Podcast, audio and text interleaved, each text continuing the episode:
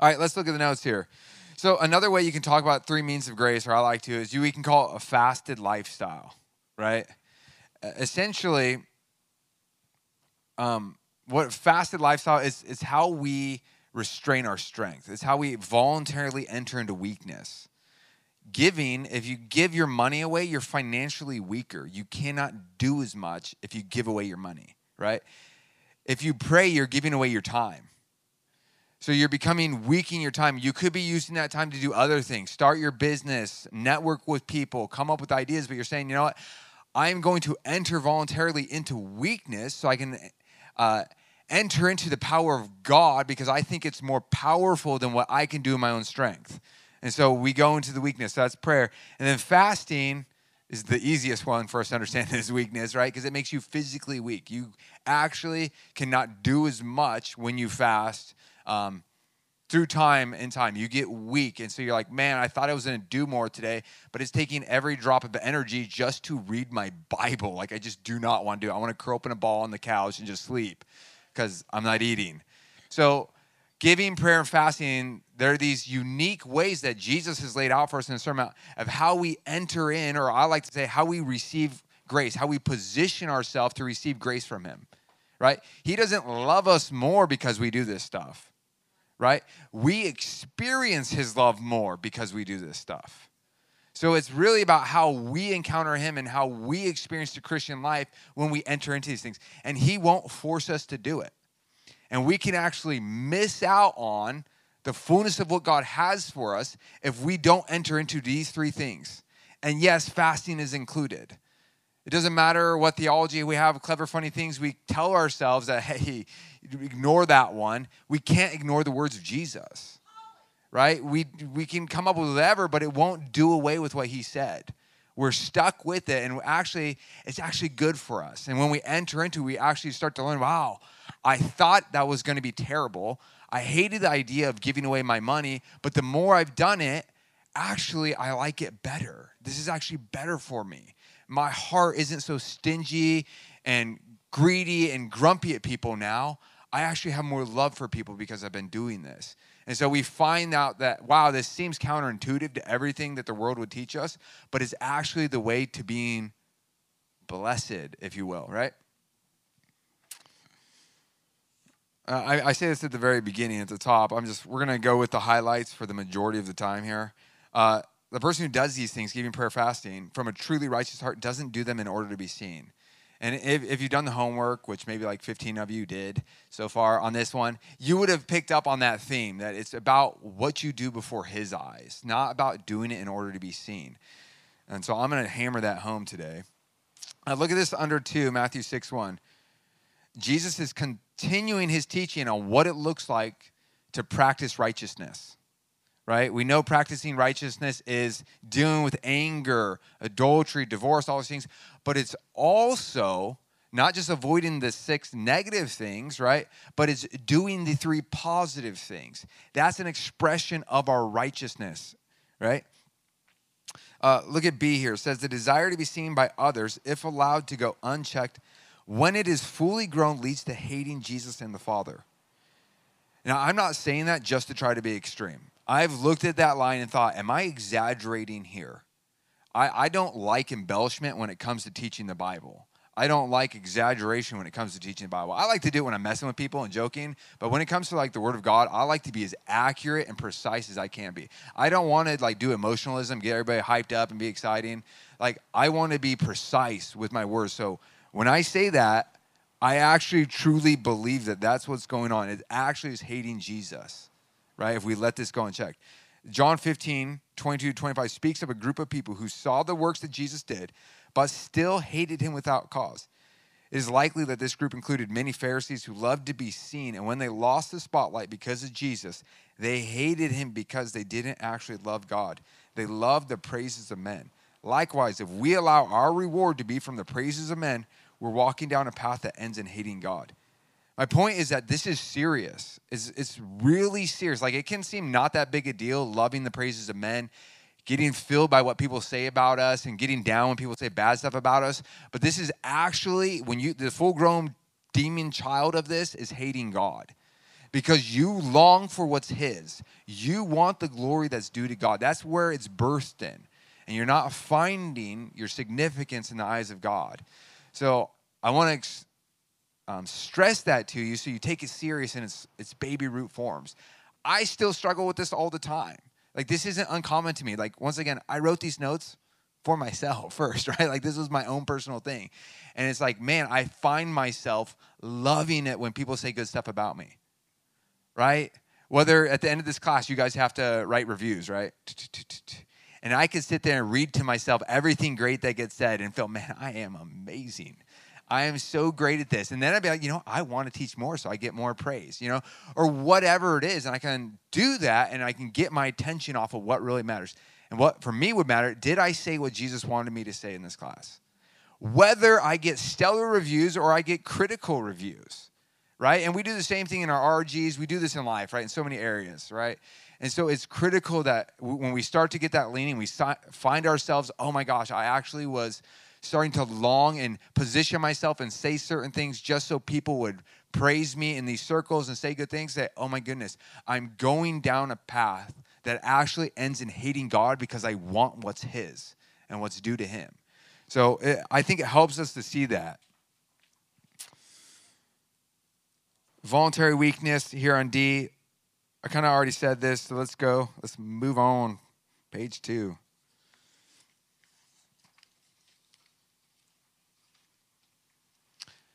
Along these, this idea of actually hating Jesus, right, and the Pharisees, because sometimes I imagine the Pharisees, and Jesus calls them like a brood of vipers at one point. I'm like, man, like, it sounds more intense than I feel like the Pharisees are really deserving of, right? That's how I hear it. And I think that's because I don't see how wicked what was really going on in a lot of their hearts. Not all, not all Pharisees were evil, right? Uh, some actually loved Jesus and followed Jesus, but there was a whole bunch who really wanted to praise the men. They wanted their positions of authority and leadership, and Jesus threatened that. And so they actually hated Jesus. And I was just, because it was Easter last week, so I was thinking and meditating on everything that occurred. And I was just playing through my mind that these are the guys, their hate was so real that they ripped out the beard in Jesus' face. Like, I can't imagine doing that to somebody. Like, actually, with my own hands, grabbing their beard and ripping it out of their face.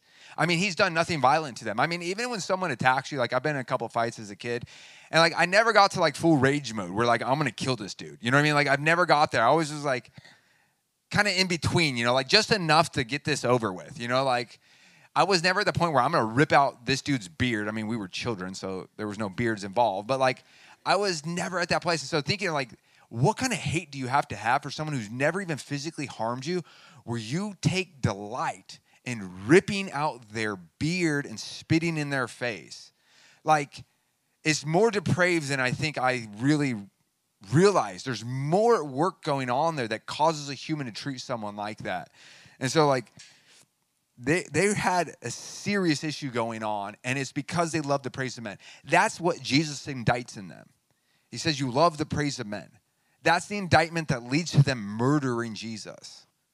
It's serious that we think about this. So, one, I got a word study here basically, starting on page two under hypocrites. And the reason I do that is because Jesus calls them this, and because I think we have fundamental misconceptions of what a hypocrite is in our day, right? So I'm like, well, let's figure out what a hypocrite is. And basically, I'm not going to walk you through this whole thing, but if you're curious, that's basically my study through the entire what a hypocrite means. I'm going to give you the highlights and the main points. So the background uh, is of acting a part. That's where this word comes from, especially in the Sermon on the Mount, where Jesus condemns those who practice their piety as show right? It's not sincere. They don't actually do it. They're pretending so they get praise, right? The term denotes not simply a conscious act of dissimulation, but the perverse blindness of those who judge others without considering their own faults. Through his teaching and actions, Jesus revealed to his hearers the unhappy state of their delusion and sought to open their eyes to their true situation before God.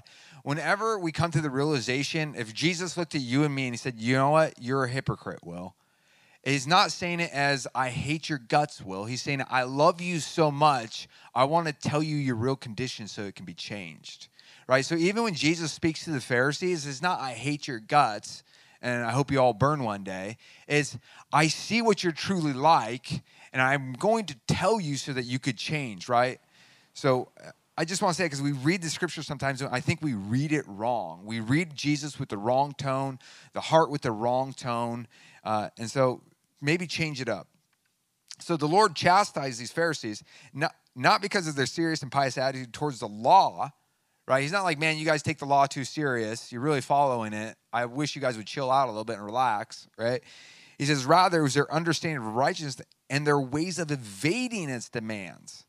They were evading the demands of the law through their religious structure they had created. And that's what he condemns as hypocrisy. So uh, at the top of page three, under Roman numeral four, I don't know if you're like me, but Roman numerals always take like work to figure out what they are. You know, I'm like, mm, I plus V equals four. So under one there, it says from a divided heart. In the Septuagint, when we study this word out, the sense that we gain is that it's from a divided heart. So you're divided. That's why you're hypocritical. All right. Uh, if you go under, under the Gospels, one of the senses under one there is duplicity.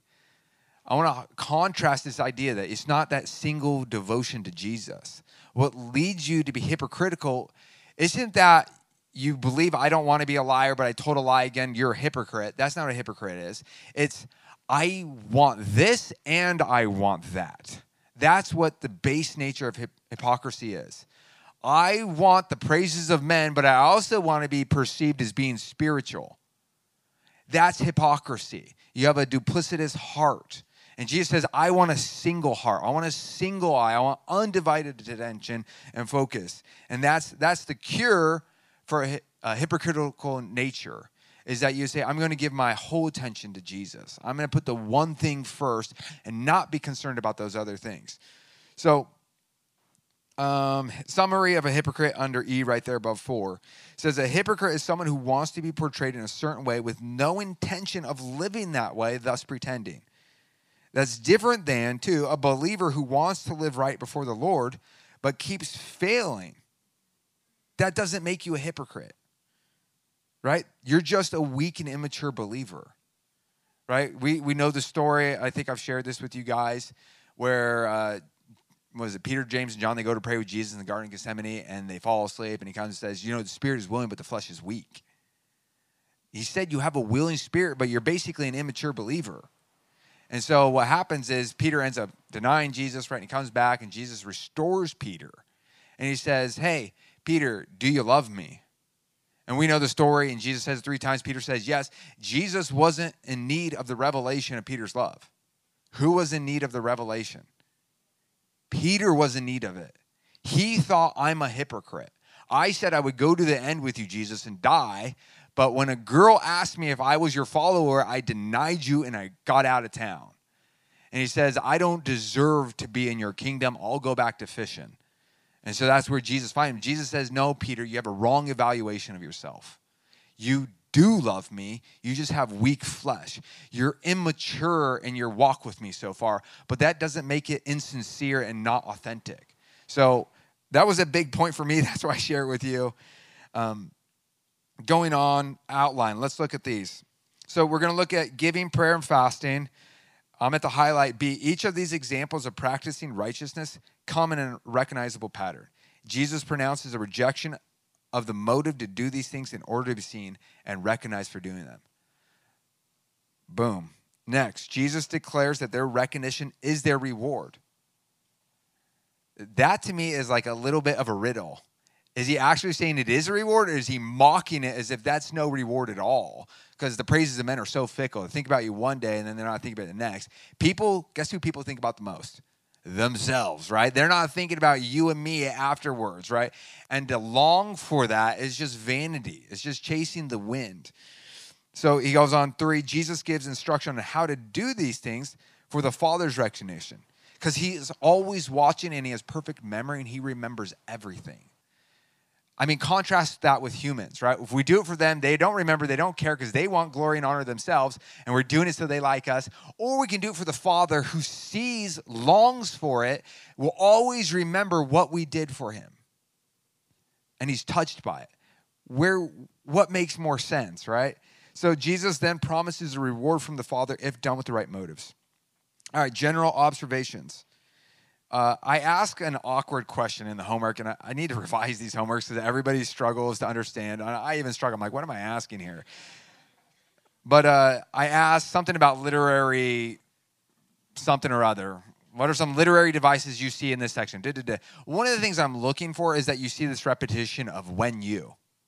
There's a repetition of the phrase that blocks out these three things, right? And it gives us an idea. It reveals a little bit of stuff to us. So he says, when you give, when you pray, and when you fast. What's one of the things we learn when someone says, when you? What's implied? that we're doing it. Sorry, I got a little lost. I heard like 14 at the same time. It implies that you're doing it, right? It implies that we give. It makes it not optional, that this is the base understanding of what it is to be Christian, that Christians give. Those who follow Jesus pray. Those who follow Jesus, and this is the one that's the most awkward for us because it's not normal, is we fast. That that's not um, unordinary. I don't know how to say that, but that's the normal Christian life. And these things, this is the other one. These aren't just for Bill Johnson, Lou Engle, whoever the most radical Christian you can think of to do, right? This is for the new believer. This is for the stay at home mom. This is for the businessman. This is for the student who works at McDonald's and goes to school ministry at the same time. All three of these are not like for different walks and seasons and the radical and the not radical. This is for every believer. Jesus calls every believer to this. This is normal Christianity. It's basic 101, right? Let's go to page four.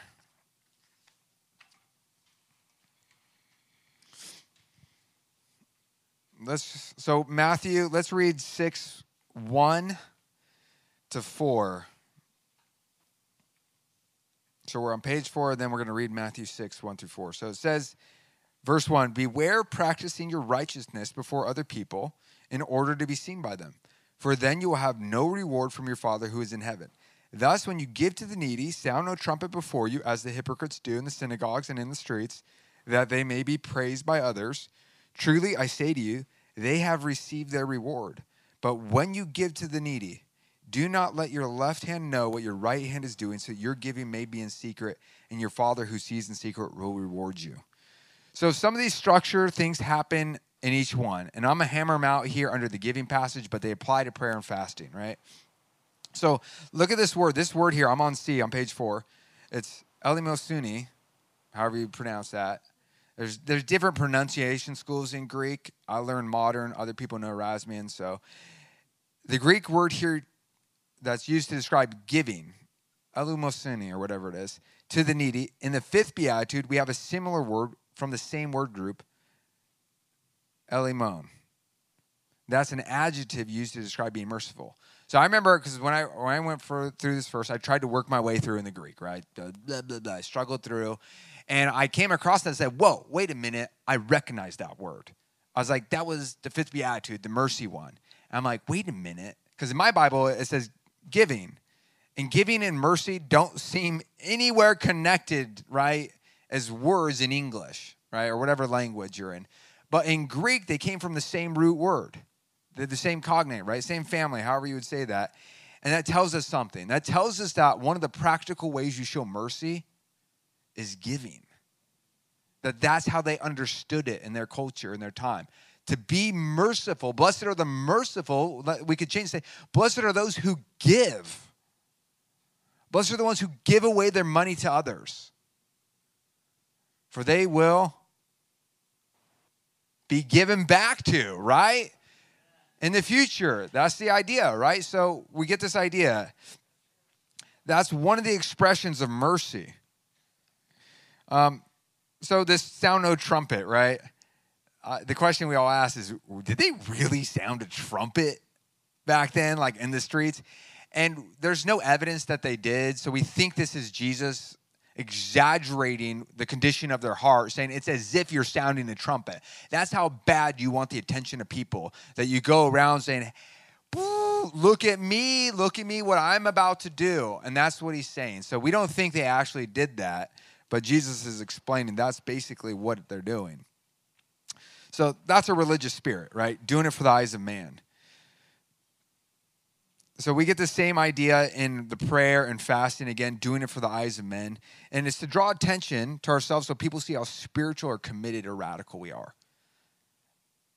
I'm like hoping this is hitting home. Like it looks like everybody's sleeping today, but like we're the ones that are in that community of like radical believers who are world changers, revivalists, right? And we're the ones who want to be perceived that way right? So, like, we're the ones that should be like, ooh, Jesus, I've done that. I know I've done that. I've watched others do that. And help me not. I don't want that to be my motivation. So they may be praised by others. So 6 2 says, Thus, when you give to the knees, sound no trumpet before you, as the hypocrites do in the synagogue and in the streets, that they may be praised by others. The Pharisees traded in the praise that comes from God for the praise of men. In essence, they esteem men as greater than God. I'm going to skip that next note. So they've received their reward. Page five. This is, this is shocking to me that you can do good things, giving prayer and fasting with the wrong motive, and it's actually bad for you. Right? It actually corrupts you on the inside. On the outside, you can look like the spiritual elite, right? But on the inside, you can be rotting away because of the motives in which you're doing it and nobody else will know. Jesus knows, but nobody else will. That also keeps us from what?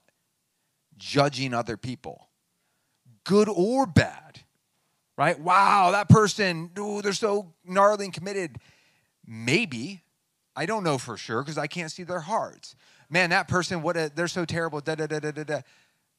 Maybe, I don't know because I can't see their hearts, right? It keeps us from judging when we start to connect to this because we realize I don't know what's going on in the inside. I don't know where they're at and what their sincerity before the Lord is. So now, now there's that last phrase, right? Do not let your left hand know what your right hand is doing. And so usually people wonder, I wondered, right? What does that mean? And I think just in our giving is we're not supposed to do it so that people see us giving let everybody know. Like instead of bringing like a dollar bill to the offering bag, we bring a whole bag of coins, like dump it in. You know, everybody here. That would probably sound really lame today, but the idea of getting heard, right? So he says, don't let your right hand know what your left hand is doing. I think the idea here is just as you don't want the praise of men, don't pat yourself on the back. Don't think I'm so spiritual. Look how much I gave. And in your own head, you're doing an own evaluation of yourself. Like, I know none of my friends gave this much money. I know all three of us were given $1,000, and I just put all thousand, blah, blah, blah. And I see them, and they went and bought, blah, blah, blah, blah. And he says, Don't let your right hand know what your left hand is doing. Don't get impressed with your own spirituality and start to think you're something, right? He says, Do it in secret. So I have this little note on tithing, but to think of tithing 10% as a command that God gives in the same way the Pharisees understood the command, do not murder. Remember, we talked about this? Creates the same problem in people's hearts where they think that if they give 10%, they're fulfilling what God intended in the command to tithe. It's a shallow understanding of tithing where we think that's what matters. I did the 10%. God loves math. And so if I do that, then he's pleased with me, right? What is the intent behind it? Why did God instruct it, right? We're not going to go down that journey, but just highlighting that for you so that you have a right heart when you give. Let it be in secret. And now, the reason that we do things in secret, right, isn't, and this is where it comes in, with, where there's prayer, fasting, giving, and this, the analogy works better with fasting, I think, but we, we decide to fast. We're going to fast. I'm going to fast today. And then somebody invites us over, and we're like, all right, I'll go. And then they're like, hey, here's a piece of pizza. And you're like, can't eat. They're like, what are you fasting? You're like, oh, man, you just ruined it. I lost my reward. I guess I will eat because it's vanity now. And we think that if somebody finds out that we fasted or we prayed or we gave, that it's null and void, you don't get a reward anymore. No, it's the motive. The motive nullifies what you're doing. If the motive is to be seen and get the spiritual recognition, then it's nullified. You've received your reward. If someone finds out you fasted or you gave so much or whatever, that doesn't nullify it if your heart wasn't to get their praise, right? If you keep a pure heart before the Lord and you're doing it, you keep on fasting, even though they ask you, like, yeah, I am fasting today. uh, so I'm gonna pass on that pizza. And you just keep on going because you don't care about their praise. God doesn't say, cross that out of the books, no reward for them in heaven. we laugh, but that's how people really think, you know? That's how, so don't think like that.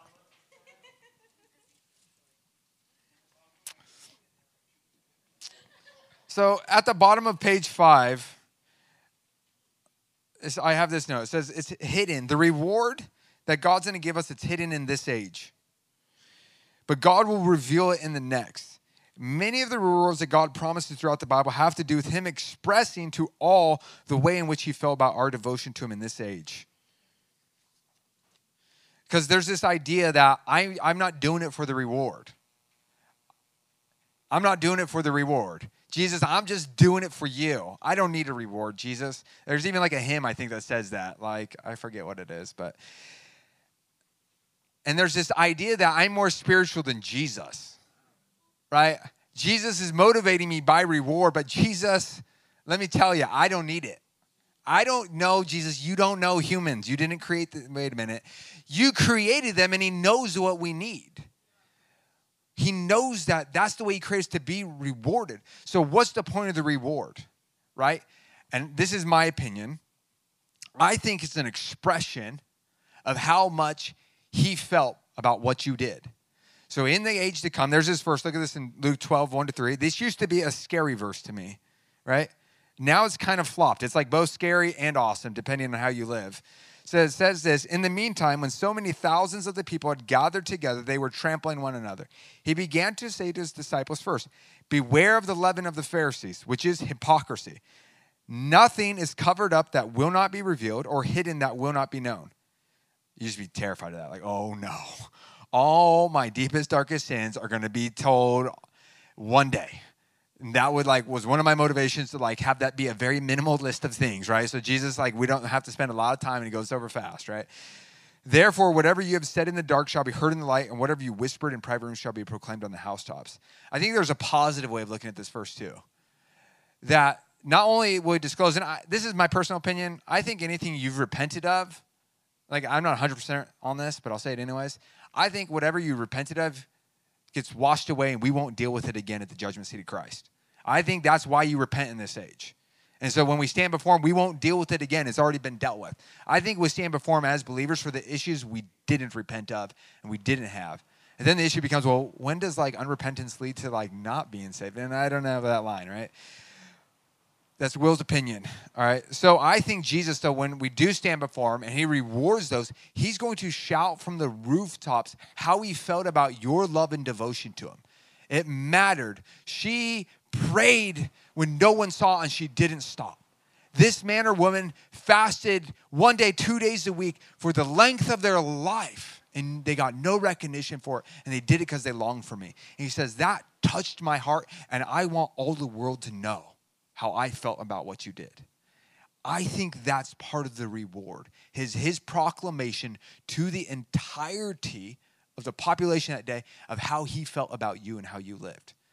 That's a story I don't want a little list on. I want the longest list on. I want it to go for like days. You know what I mean? Like, let's see how long we can make this thing, Jesus. And I want to stand there and hear him say how he felt about me every single thing I did because he keeps really good records. And so I encourage you with that. Now, in this, this journey of battling who we're doing things for, the praises of men or the praise of God, or whose reward do we want? I think this is something we have to resist for the rest of our lives. I don't think we conquer in one moment we sign up today or whenever you sign up, but it comes back and it, it, at least this is my experience, it slowly finds its way back into your heart. And all of a sudden you realize, oh my gosh, that thing is taking root and flowering again. I thought I dealt with this, but it comes back. We see others get the promotion we want. How do we handle that? Are we envious? Are we jealous of them? Does, does our mind bring to account all the reasons they don't qualify and we should have been picked and we're overqualified and they're underqualified? How are we doing it?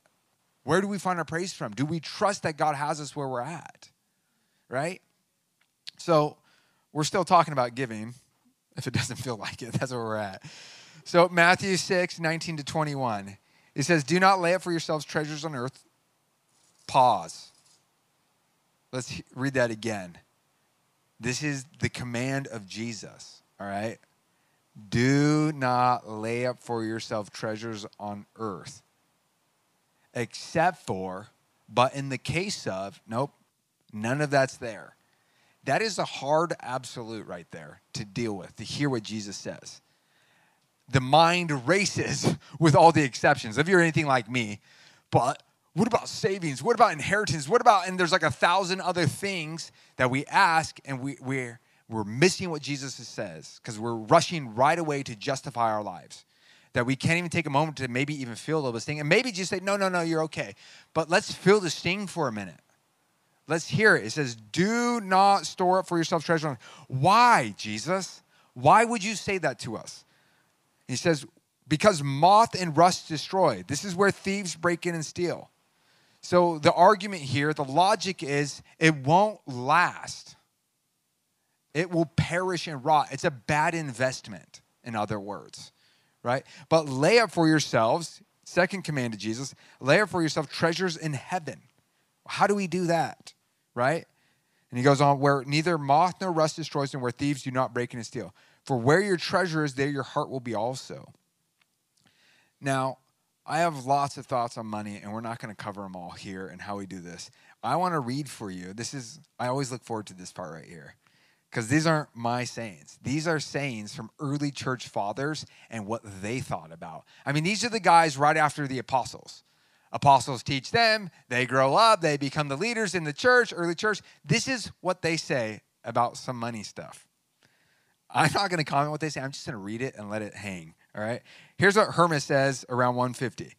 Foremost of all evil desires is the desire after another's wife or husband. There's also the desire after extravagance, many useless dainties and drinks, and many other foolish luxuries. For all luxury is foolish and empty to the servants of God. These then are the evil desires that slay the servants of God. Here's Hermas again. He says, Therefore, instead of lands, buy afflicted souls, according as each one is able, and visit widows and orphans. This next one is my personal favorite by Tertullian in 198.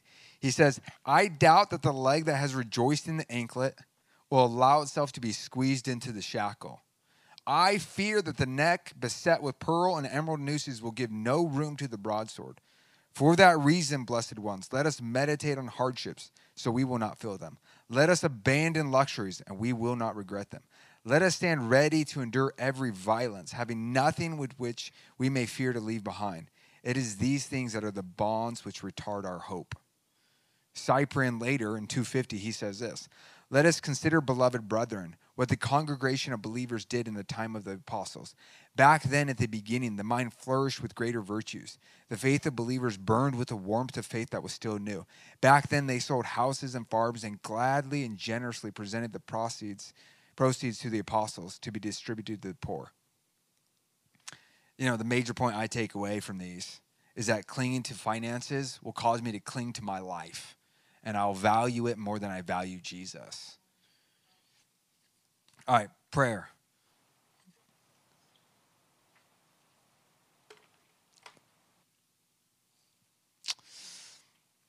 So we're in six, five.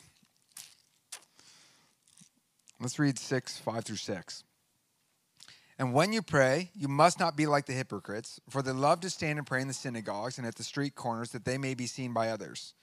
Truly I say to you, they have received their reward. But when you pray, go into your room and shut the door and pray to your Father who is in secret, and your Father who sees in secret will reward you. So I just want to comment on this really quick because we kind of did the summary of not doing things before people, same deal with prayer. Uh, but Jesus isn't against public or corporate prayer settings. Like, that's not the point he's making. He's not like, I never want to see you guys ever pray in public again. Like, that's not the idea that's going on here. So just wash that one out. It's, he's against doing it in order to get spiritual brownie points in the eyes of others. That's what he doesn't like. All right, let's read the next part. Seven to eight. And when you pray, do not heap up empty phrases as the Gentiles do, for they think that they will be heard. For the many words, do not be like them, for your Father knows what you need before you ask Him. Pray then like this. So, what's the issue here? So, they have a different issue, Gentiles, and it's weird. Isn't that weird how we have this issue about what the Pharisees do, and all of a sudden now he's talking about how the Gentiles do. He only does that for prayer. He doesn't give us, hey, this is how the Gentiles give, this is how the Gentiles fast, don't be like them. He only does that with prayer. Why the extended conversation on prayer? Right? Why the prayer there? These are questions I don't know the answer to, but it's making me think he's spending way more time on the subject of prayer than he is on giving and fasting. Is it a bigger issue? Is it more important? One of the interesting things about the Lord's Prayer here uh, in verses, what is that, 9 through 13? That's the center of the Sermon on the Mount. That's the chiastic center of the Sermon on the Mount. That says something, right? So, why does Jesus comment on the Gentiles and what they pray? And I think there's two things he's going at, right? One, Gentiles would pray, and it was almost like it's the magic words. If you have the right incantation, you'll get what you ask for. And Jesus is saying, That's not how I want you to pray. It's not a magic word. It's not teach me the right phrase, Holy Spirit come, and if I do my hand just right here, then that person gets healed. He's not looking for a recipe. He doesn't want you disconnected with him and just have some incantation that gets you what you want. He's not interested in that. And he also says, I don't want you to relate to me thinking, because the, the Gentiles, they would go to their temples, right? And they thought the gods were uninterested in them right? The gods were up there, Mount Olympus, wherever they were. And if they wanted to get their intention, right, to get what they wanted, they would pester them until the gods were so annoyed that the gods would give them what they wanted. And so they would pester them with really long prayers. And if I do this long, if I keep doing this, then the gods will finally hear me and give me what I want. Da, da, da. And Jesus is saying, I don't want you thinking of God like that. It's not a magic incantation. You don't have to me- memorize some recipe f- to get your prayer answered. That's not how it works. I also don't think, I don't want you thinking, I'm not interested in what you're saying. In fact, I'm so interested, I already know what it is. I'm already thinking about you, waiting for you for the second you'll cry out to me and ask me. And then the next question becomes well, why do we have to ask if he already knows what we're going to ask, right? And I have some simple, I think it's in here, but I'm just I'm kind of skipping it. Oh, there we down, down under four on seven. First is partnership. I don't know, these aren't in importance. I'm just going to list them out. Partnership and co laboring. He's decided, for whatever reason, the way he's going to govern the universe is in partnership with humanity. And he says, He won't do our part and we can't do his part. It's in co laboring with him. He says, You ask me it and I'll make it happen. He says, I'm going to leave a significant uh, amount of stuff undone in the earth, and it's up to you to see what happens. I leave it in your hands. You ask me, and I'll do it. So there's that labor, there's that co laboring with him. That's a reason why we ask. Jesus in Psalms 2, he has to ask. Jesus has to ask. That, that's shocking to me. You would think Jesus wouldn't have to ask. But it says, Ask of me the nations, and I'll give them to you as your inheritance. Jesus, the Son of God, he has to ask in prayer to receive what the God has promised him. So God tells us what he wants on the earth. He promises it to us. We then ask him for it, and then he does it. That's how prayer works. Now, why else do we pray?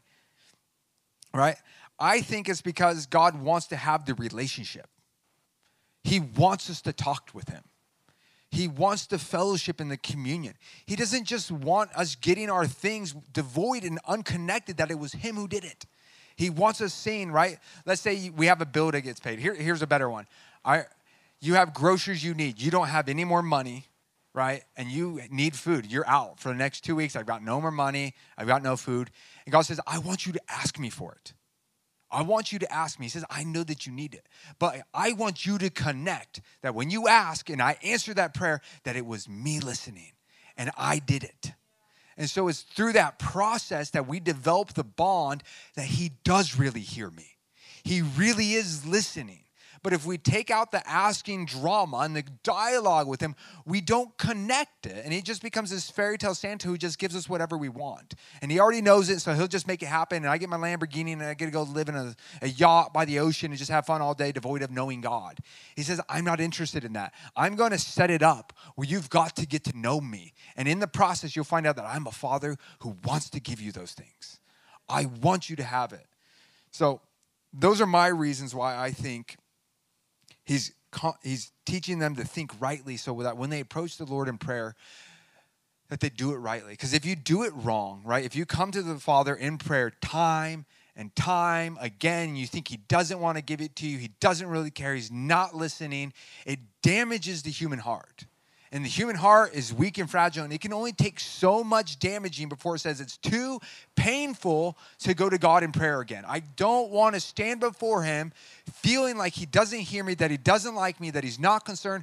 And so it's just easier not to pray anymore. It's just easier. I don't want to feel rejected one more time. And Jesus said, I don't want you to approach the Father like that. That's not what He's like. And so He's instructing us on how to do this. So He tells us, How then shall we pray? So let's look at the Lord's Prayer. One of the, the difficulties with the Lord's Prayer that we have, that we have to recognize at the outset, is our overfamiliarity with it. We've heard it too many times in our life where we just can ramble it off with no brain thought at all. And it's just blah, blah, blah, and we don't even know what we just said, and we don't connect to the Lord in it. So we have to slow down and say, God, I know I've got a hardened heart when it comes to this passage. I've heard it too many times and it doesn't touch me anymore. Touch me with it. So we're going to look at each of these little f- facts about it and talk our way through it. Right off the bat, the first phrase is Our Father. Let me back up. I think I said it somewhere else. Let's read it and then I'm going to do a little dissecting. It says, Our Father in heaven, hallowed be your name. Your kingdom come, your will be done on earth as it is in heaven. Give us this day our daily bread, and forgive us our debts as we also have forgiven our debtors. And lead us not into temptation, but deliver us from evil. There's three petitions, right, in the first half for God's glory, right? Did you hear that? Our Father, hallowed be your name, your kingdom come, your will be done. Three petitions for God's glory. And then there's three petitions for man's need. So it's in order. We pray for God's glory first, and it's in that context then we come to Him with our needs, right? So, our Father. In the Greek, the very first word isn't our, it's Father. The very starting point of prayer is the recognition of Him as Father. That's how Jesus teaches us how to pray. And saying, hey, you have to know Him as Father. I want you to approach Him as Father.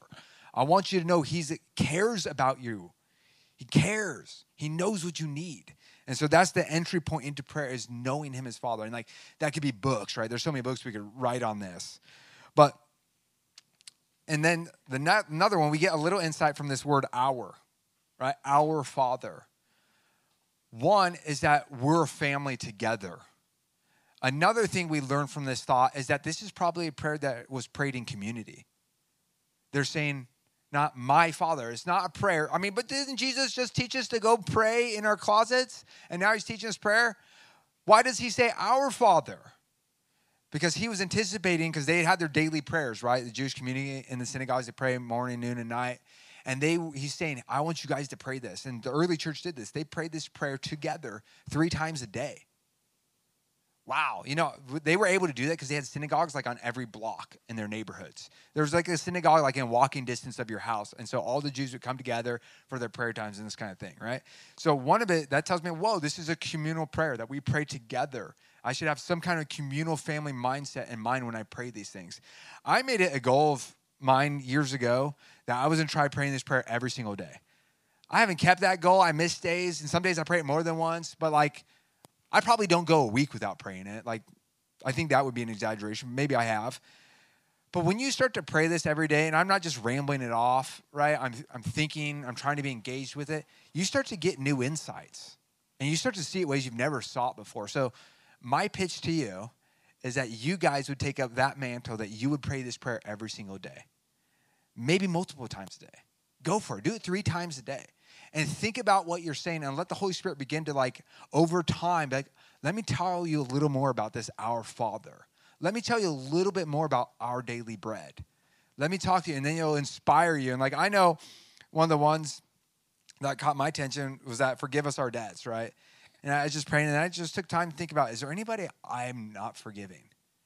And just taking time and thinking, wow, you know, forgiveness is a big deal to Jesus. And then maybe then I, I think of it and I forgive whoever, and then I think, Lord, are there other people I know that don't have forgiveness because of the our aspect? God, would you help them? Give them a heart to forgive. Would you heal the wounds that keep them in hinder? And all of a sudden you're like, wow, actually, I really enjoy this prayer. It's not just liturgy with no heart behind it or meaning. So I want to encourage you to go after, even if it's dry and dull and boring at first, and stick with it over time. So uh, I'm on page nine, top page nine, number six. Only those united with Christ can call God Father. God loves everyone, but only those who believe in his Son are children of God. Some people don't like that, but it's just the Bible. All right, in heaven, this phrase in heaven. We're not only praying to God our Father, but the idea in heaven isn't that he's distant and far away. It's the idea that he has all power, that he's above it all. There's nothing he can't affect. That's the idea going on there. And I'm sure there's more revelation. Like, don't be limited by this. Like, this is, we're, we're in kindergarten class right now, right? So, hallowed be your name. This is an expression of his worth and value to us. Hallowed means to treat us holy. Name refers to the nature and character of God. When we pray this, we're praying for ourselves and also other people to have the revelation of who God is and that they would honor him the way he's worthy of. I find myself praying, God, you're so worthy of this. And I, maybe I'll pick an aspect of his nature, his mercy and his kindness, that he loves us when we, we don't treat him good, when we crucify him. And I, maybe I'll be chewing out and be like, God, that the world would know this that they would look at this attribute of you and say that man he's so worthy because he loved us while we were still enemies and it just it just take time to do that and so we want that uh, this i think this next one is mike bickle he says this when we pray for his name to be hallowed we're praying that the father take the highest place in our lives hearts and worship and that he work in us and in others so that we see and respond appropriately to his greatness. We're asking God to release his power to cause more people to see the truth about him and refuse to take his name in vain or to use it in jest, an expression of anger. We also revere God's name by not asking for anything contrary to his glorious name or will. It's so much more than just don't say Jesus when you stub your toe on the board or something, right? It's way bigger than that.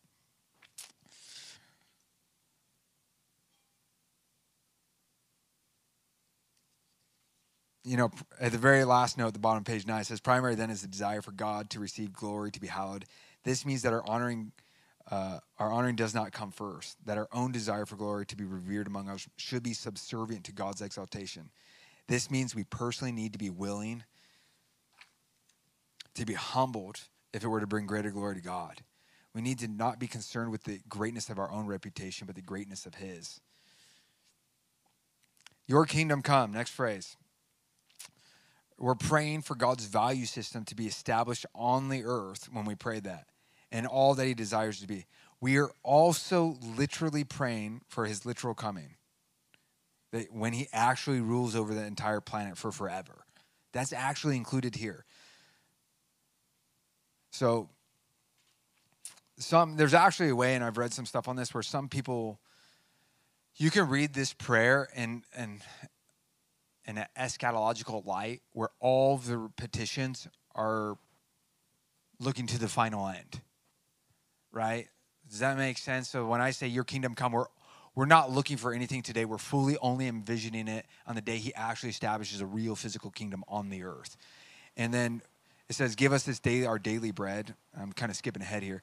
But some really weird stuff going on in the Greek in this phrase, right? And it's like, I'm not going to belabor that with you. I'm just going to give you the summary conclusion but these words are hard to put in order. It could just as easily be rendered, Give us our bread for tomorrow. And if that was the prayer, give us our bread for tomorrow, is this eschatological prayer saying, bring the promises you've promised us to fulfillment today. Let it happen now. So there is a way to read the Lord's Prayer where it's all very eschatological. I do that sometimes, and then sometimes I take it back and I bring it into today. And I'm torn between the two, so I just go with both, right? when I look at it exegetically, I don't know how to decide. Like there's equal valid points for both. So just want to throw that out there to you. When this prayer for the kingdom, I write here in the nice, I'm just going to follow the highlights. The kingdom only comes to the measure we pray.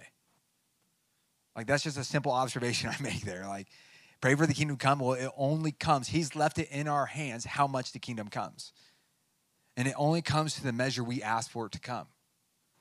That's insane to me, right? The measure that I have the work of the Holy Spirit in my life is dependent on me asking for it.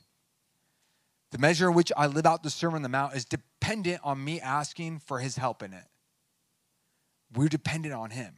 There's, I mean, prayer should not be neglected. It's so essential. Uh, that's another thing that hit me praying this, trying to pray this every day. Uh, this one, this last phrase that says, and lead us not into temptation. I mean, it's a daily prayer, right? In verse 11, give us this day our daily bread. So we're assuming we're supposed to pray it every day. And then he says, and lead us not into temptation. I remember realizing one day, his praying, wow, how many assaults of the enemy and temptations have I gone through that weren't necessary because I didn't ask Jesus for help that day? How much could have been avoided? I always said, God, keep me from temptation today how much heartache and pain and suffering could be avoided if we took this serious. I mean, Jesus knows our condition. He says, You know what? I know you guys. You're going to need help every single day. Ask for help to be delivered from temptation every single day. Do not let a day go by. In fact, if you want, do it three times a day. It'll be better for you. And and it's our recognition that wow, Jesus knows it's really good to think that I could make it a day without asking him. And it's naive, but it's still arrogant It's an arrogant heart posture that says, and it's naive, and so I'm not saying it's like the sinister thing, but it's still arrogance to think that we don't need him. We're, we don't acknowledge our dependency upon him for the ability to walk and not compromising in temptation, right? Back to what we're talking about kingdom. So his kingdom is present now, and that God has a people on the earth who carry his value system and have access to the power and authority of his kingdom and can act as ambassadors of that kingdom where in the future his literal kingdom will be physically established on the earth. We pray for both. And our primary allegiance is to his kingdom being established. I think of that in two ways. First, nationally, right? I'm a Christian before I'm an American or whatever nation you're from. We're bound in Christ, and that is my primary goal. Yes, I love America. I pray for America, but my hope is in Christ and his kingdom. My hope doesn't go down when the president I don't want doesn't get elected or does get elected. I don't find my hope in that. My hope is in Christ and his kingdom. Secondly, I pray for his kingdom to come in the context of not my ministry. It's not about my little kingdom being established. It's about his kingdom going forth. And if that looks like some part of me having a ministry, sweet. If it looks like me being unknown and insignificant in the eyes of everybody, awesome. Let it be as long as your kingdom comes, Lord. It doesn't matter. So, those are ways in which we think about that. So, your will be done on earth as in heaven. Next phrase.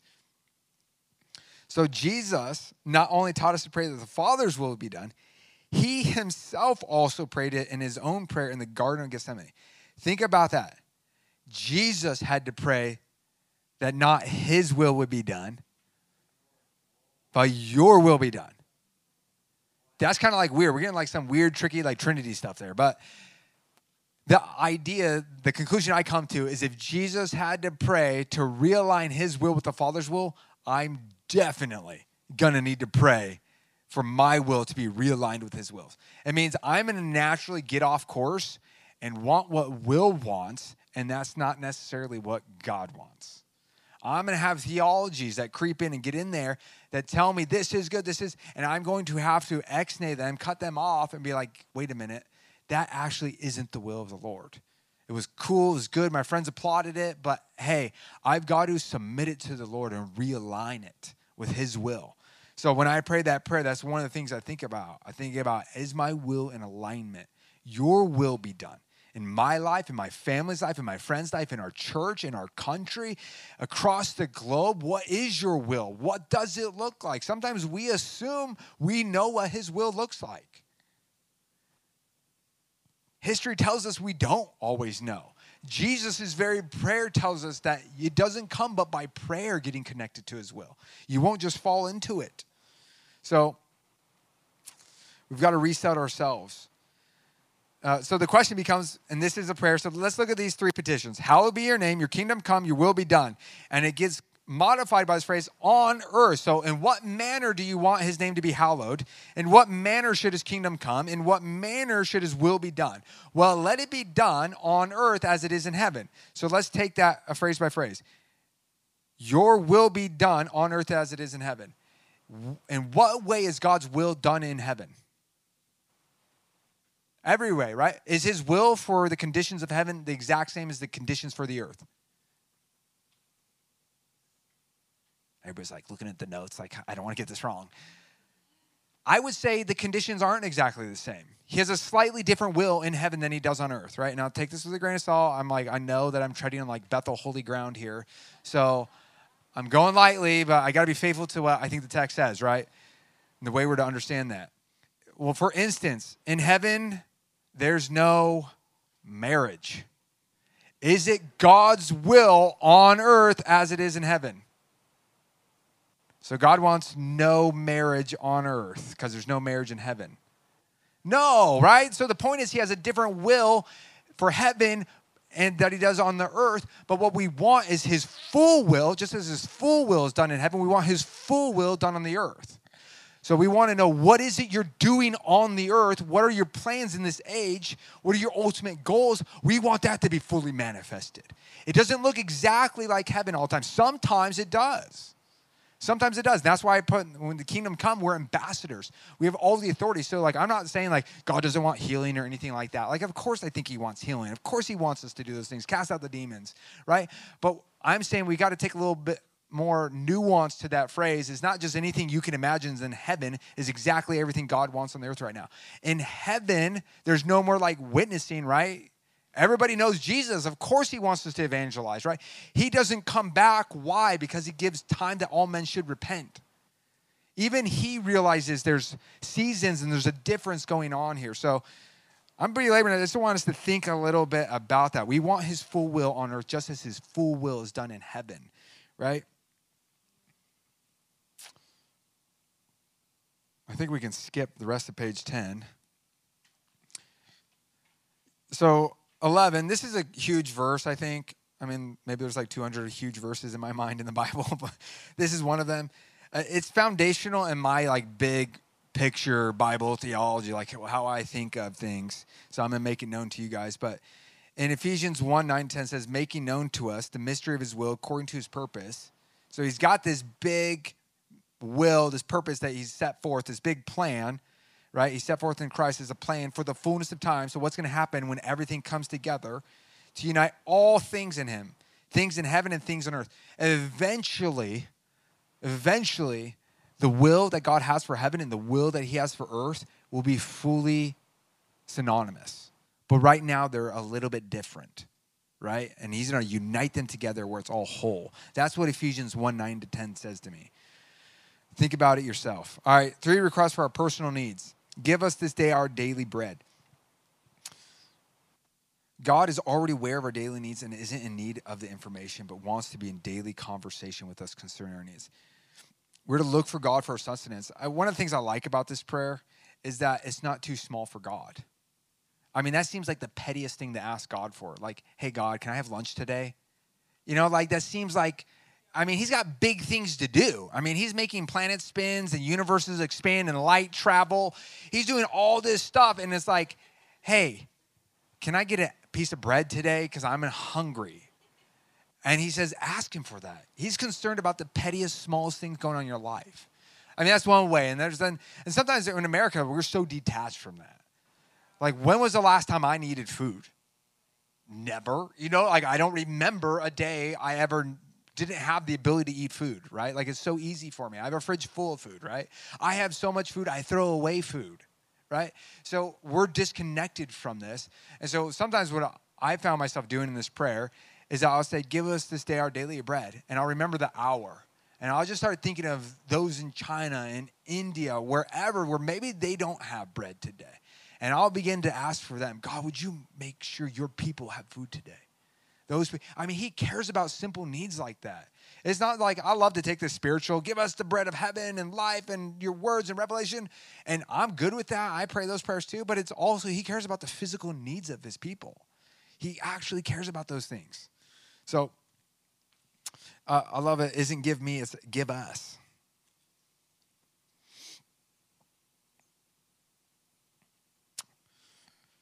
All right, let's go on. I already told you about the alternate reading bottom of page 11 forgive us our debts as we have also forgiven our debtors reminds me that i'm in need of forgiveness that you're needing forgiveness and that i need to forgive others i love here's a story i like at the top page 12 so i was sitting in church one sunday years ago over a decade ago. I don't know, maybe maybe 20 years ago. I don't even remember.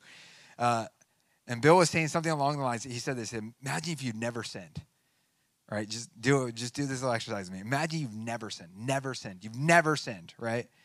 Not once. You've never messed up. And so, I followed. I fell for Bill's trick. I didn't see where he was going, and I did it. I actually started to imagine what that would be like. And now, imagine you've done all the right things too. Not only did you never sin, but you did the right things too, right? And I, I began like, that would be awesome. That would be so good. I mean, what would my prayer times be like? What would worship be like? My Bible time, it would be so good if it was like that, right? If I had never screwed up ever. And then Bill says, That's what you have in Christ. And I was like, Dang it, I fell for it. I should have known this. And it revealed that, man, I don't always relate to God as I can, as I should, as He wants me to. And so I love that little trick, and it helps me realize, oh my goodness, you have a mental block here, Will. But we're truly forgiven. And when we see our forgiveness, we talked about this, right, with, uh, I forget one of the Beatitudes, we kind of did this, but it helps you forgive others, right? Forgive us our debts as we also forgiven our debtors. It's assumed when you've received forgiveness, it's assumed that you forgive, that you're a person who forgives others. That's assumed in this prayer. And he has that phrase down at the end for if you forgive others, verse 14, their trespasses, your heavenly Father will also forgive you. Like, ah, yeah, of course, love it. Next verse. But if you do not forgive others their trespasses, neither will your Father forgive your trespasses. That's intense. I mean, in my mind, there's the unforgivable sin, which is blasphemy of the Holy Spirit. And we're like, oh my goodness, that's really scary. Don't want to do it. And then there's unforgiveness, which somehow also cuts you off from God, where He can't forgive you. And so when I think of like the two things never to do, ever, ever, ever, ever, is unforgivable sin, which none of us are like, I don't even know what that is. And then the other one is forgiveness, to not forgive somebody. And so I don't know how else to interpret that except for to say if you don't forgive others, God won't forgive you. And if you're not forgiving, you have to pay the price for that sin, which you can't do. Right? So just want to point that out. All right.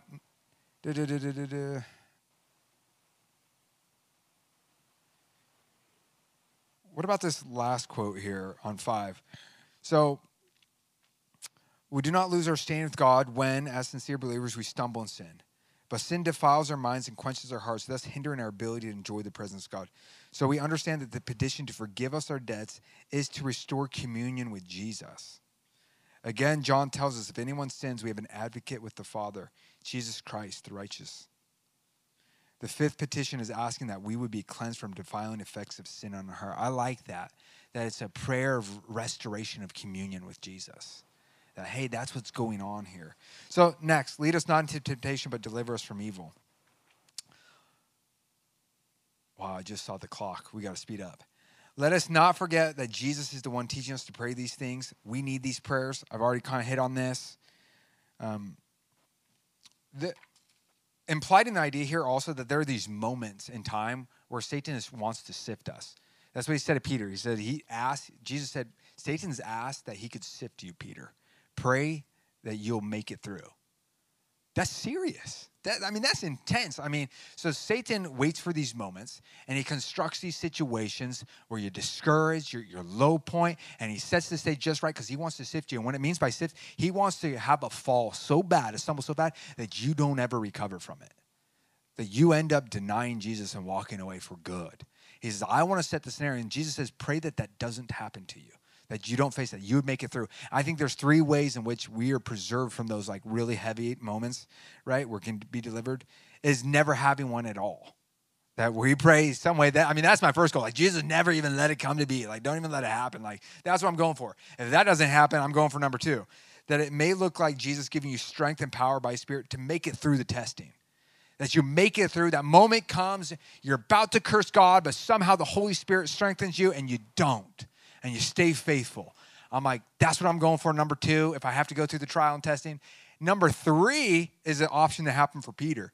Lastly, it may look like you entering into a great testing and falling and failing, and yet Christ comes and restores you.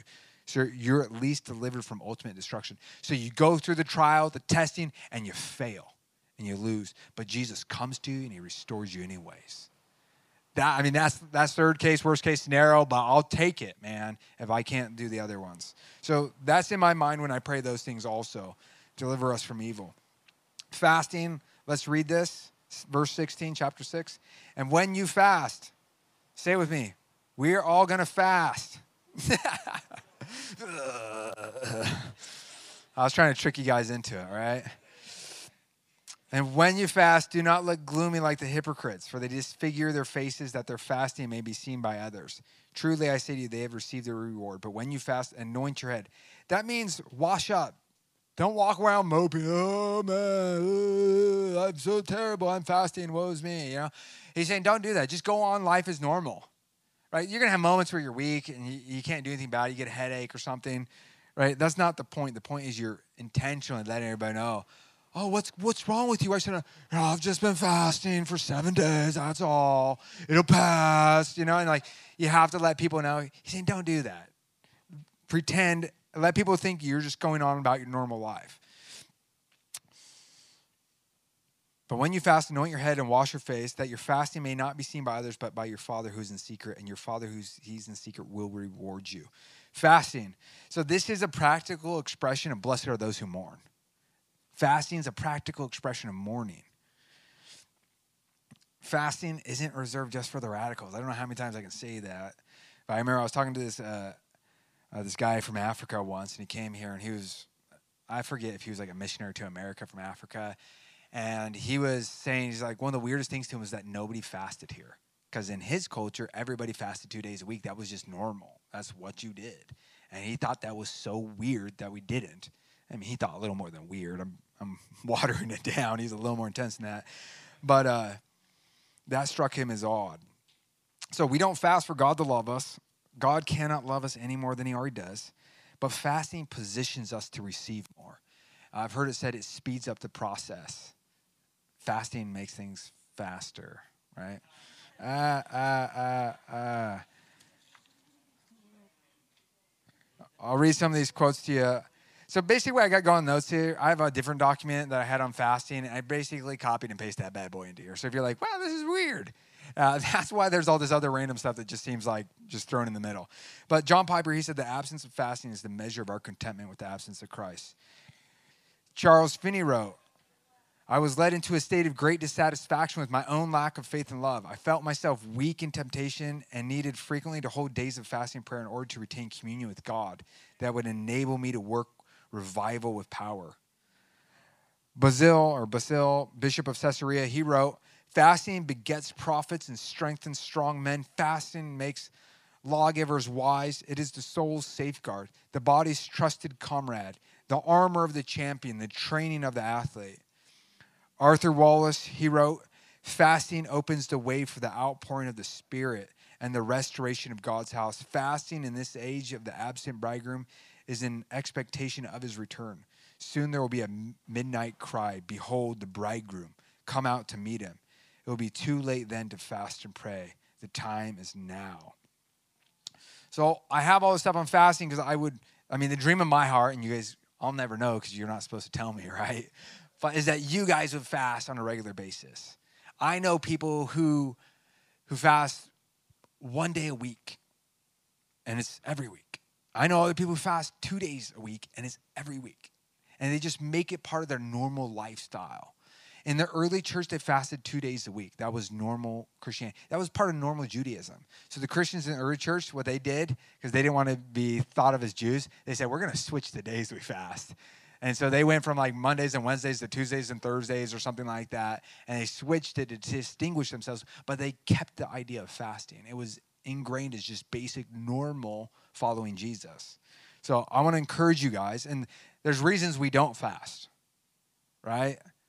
Right? One of them, I have some of this, and I ripped this all from books I've read, right? It's like I didn't come up with all this. Uh, we have the fear of fasting. I can say for sure that is so overdone. Like that fear, like it's gonna be terrible. It's gonna suck. It's gonna be, oh, it's gonna be so hard. I'm not gonna get to eat. I'm gonna miss out on parties and hangouts and uh, and we have all these anxiety and we get anxious about it. And really, just doing it isn't that bad. Like the more you fast, the more you realize like I'm less and less impressed with fasting. Like it's like I used to think it was super gnarly. You fasted one day a week. Man, you're crazy. You're gonna be like glowing. You're John the Baptist, whatever. And I think once you do it, you start to see like it's really not that impressive. It's not that big a deal. And like the more I fast in my life, the more I realize really anybody can do this. Uh, Except for like if you're you have a medical condition, right? Like I'm not trying to put some burden on somebody's like I got it, not Eve because of this. Or if you're a pregnant woman, you shouldn't fast, and like little kids probably shouldn't fast either, right? Because they're growing metabolism, stuff like that. So there's reasons you shouldn't, but the majority of us could. Uh, I have the other ones. I'll just let you guys read that on your own. Uh, I got a whole bunch of verses on fasting after this. Some of them are intense, so have fun with that.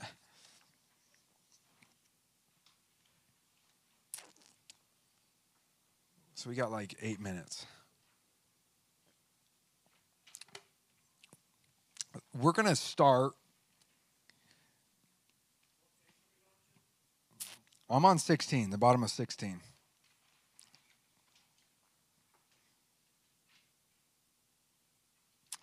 Now I'll make one more comment fasting, then we're going to try to do like four verses here. Because we, we won't be able to cover all the Sermon on the Mount. We're going to have to skip stuff. So I'm going to try to squeeze in a little bit. Last comment fasting, top of page 16 under Roman numeral 12. Sometimes there's this notion that you need a special grace to fast. I kind of don't like that idea. Like I think you probably do need like a special grace, like or to do like an extended gnarly fast, like four days. But to fast a day or two a week, I think if you have the desire to do that, that is the grace to do it. If you wish you could do it, that's all you need. That's enough. That's the Holy Spirit giving you that desire. That's the green light. Go for it. All right. You don't need to wait for Gabriel to show up to you in a night vision to start fasting. All right, let's look at these three sayings. I got Matthew 6, 19 to 24. I got it broken up into three sayings. Now, there's an interesting thread of money throughout the Sermon on the Mount. Even in the prayer, it says, Forgive us our debts. We, that language really has financial overtones to it. It really is financial terms. We usually equate that to sins because sin is like a debt, right? Uh, but if you want to look at all the financial stuff that goes throughout the Sermon it just keeps coming back. And so one of the questions I ask is, say, how much of this should I be taking like really, really literal, Jesus? Like, why do you, there's so much like money language talk here, giving, right? Pay the last penny, right? If someone wants your tunic, give him your cloak, don't take him to court, these kinds of things. Like, that's all financial terminology. And so we're about to see a whole bunch more still on money and financial ideas. And so I'm, I don't want to uh, excuse myself and make it all spiritualized, where it's not talking about actual money stuff, right? I think we have a tendency to do that. We want to alleviate the pain and the pressure that it creates. And I say, let's just suffer a little more with Jesus and deal with it. So, verse 19 do not lay up for yourself treasures on earth where moth and rust destroy, where thieves break in and steal, but lay up for yourself treasures in heaven where neither moth nor rust destroys and where thieves do not break in and steal. For where your treasure is, there your heart will be also. Verse 22, I kind of already talked about this and we're hitting fast. He says this The eye is the lamp of the body. So if your eye is healthy, your whole body will be full of light. So in the ancient world, with the eye, they perceived, right? Because we think of light as entering the eye, right? Light comes into our eye, and that's how we see the world. In the ancient world, it was way more common to see that light came from within you and it went out to the world, and that's how you saw, right? So read that verse again. The eye is the lamp of the body. So your eye is creating a path for you that you can walk on. It's your lamp that's guiding your feet. What does the eye represent? Probably your desire, right? What you long for, right? And then when we're talking about Jesus, right? And I made that point about hypocrites having being duplicitous in their desire, right? And they were divided, but Jesus wants a single desire. Look at this next verse. He says, So if your eye is healthy, some versions probably say good, right? But in the Greek, the word is haplous. And what it really means, and they have a difficulty translating this, it means single. He says, if your eye is single, but that seems awkward because we have two eyes, right? So they're like, that's weird. Are we going to translate it like that? And so, but the idea is here if you have single devotion, you have a single focus, you're not divided in your attention. He says, if that's how you are, right? If you're pure of heart, you have that single eye, your whole body will be full of light. The word light here isn't used everywhere, but it's in this on the Mount of Transfiguration when it's the glory cloud of God with Jesus. And so when I hear this, I say, if I have a single devotion, that Matthew 5:48, right? Devote to him as he's devoted to me. I'm not divided. I don't have that duplicitous hip, hypocritical heart where I want the world and I want Jesus, da da da da. But I only go after him. He says, You will be full of my radiant glory on the inside. You will have that, and that will set the course for your life. So, but he says, but if your eye is bad, now remember this little saying about the eye and the lamp of the body, it's sandwiched in between two passages on money. Why is it sandwiched in between these passages on money? Because money's the primary thing that our eye gets distracted to look at. He says that's one of the number one things you're going to have to deal with, not getting sidetracked up and putting your eye on. He says, I want your single devotion on me, your single eye on me.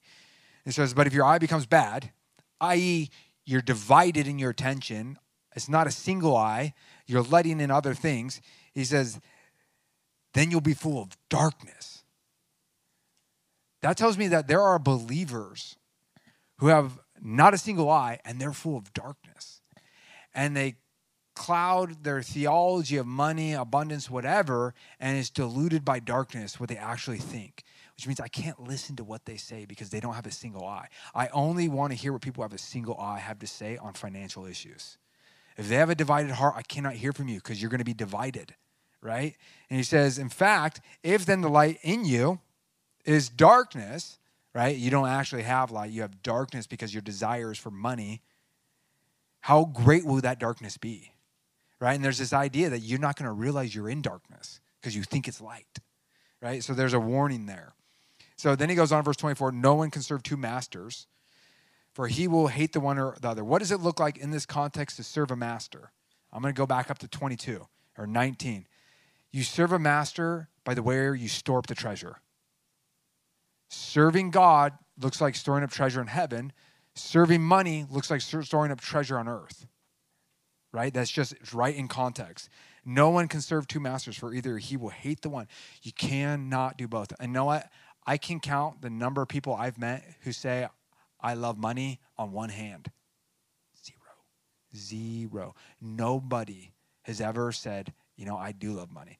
Everybody always says, oh, well, we have to use money. And the fact that I've never met any believer that ever deals with a severe warning, because I don't think Jesus got it wrong, that we have this issue where we love money, tells me that we're so deceived that we can't even see it when we do love it. And I say, Whoa, Jesus, am I blind to my own love of money? Because we have to use money. We have to in society, right? Like it's really hard not to. So we have to deal with it. But we get so used to it. We don't want to be the person who loves money. I'm like, no, no, I just use money. And we don't realize actually we do have some affection toward it. And Jesus says, you actually can't love God if you've got that going on. You cannot, you will not be able to love him with your life with that going on. It will get in the way time and time and time again if you do. So, da da da da. No one can serve two masters, for either he will, and Jesus is making it more intense. He will hate the other. Ultimately, you will end up hating God if you have a desire for that money and love there. He will be devoted to the one despiser. You cannot serve God and money. And in the next section, I'm going to summarize and basically a sentence 25 to 34. Jesus goes on to address ways in which our eye looks towards other things our eye gets distracted and off of God and says, These are some simple, practical ways in which you can start to evaluate if you've got the love of money going on. Are you concerned about the clothes you're going to wear, the food you're going to eat? Those are signs that you love money, that it's your master. These are the warning signs that he's giving us, and he shows us the way out. I don't have time to go into it, I'm sorry. But summarizing, basically it leads you to think God doesn't care. And he says, I care about you. If you knew how much I cared about you, you wouldn't love money as much. You wouldn't need to. Right? All right, Jesus, we thank you for your word. Thank you for your scriptures. I ask you, you would continue to illuminate it, God. In Jesus' name, amen.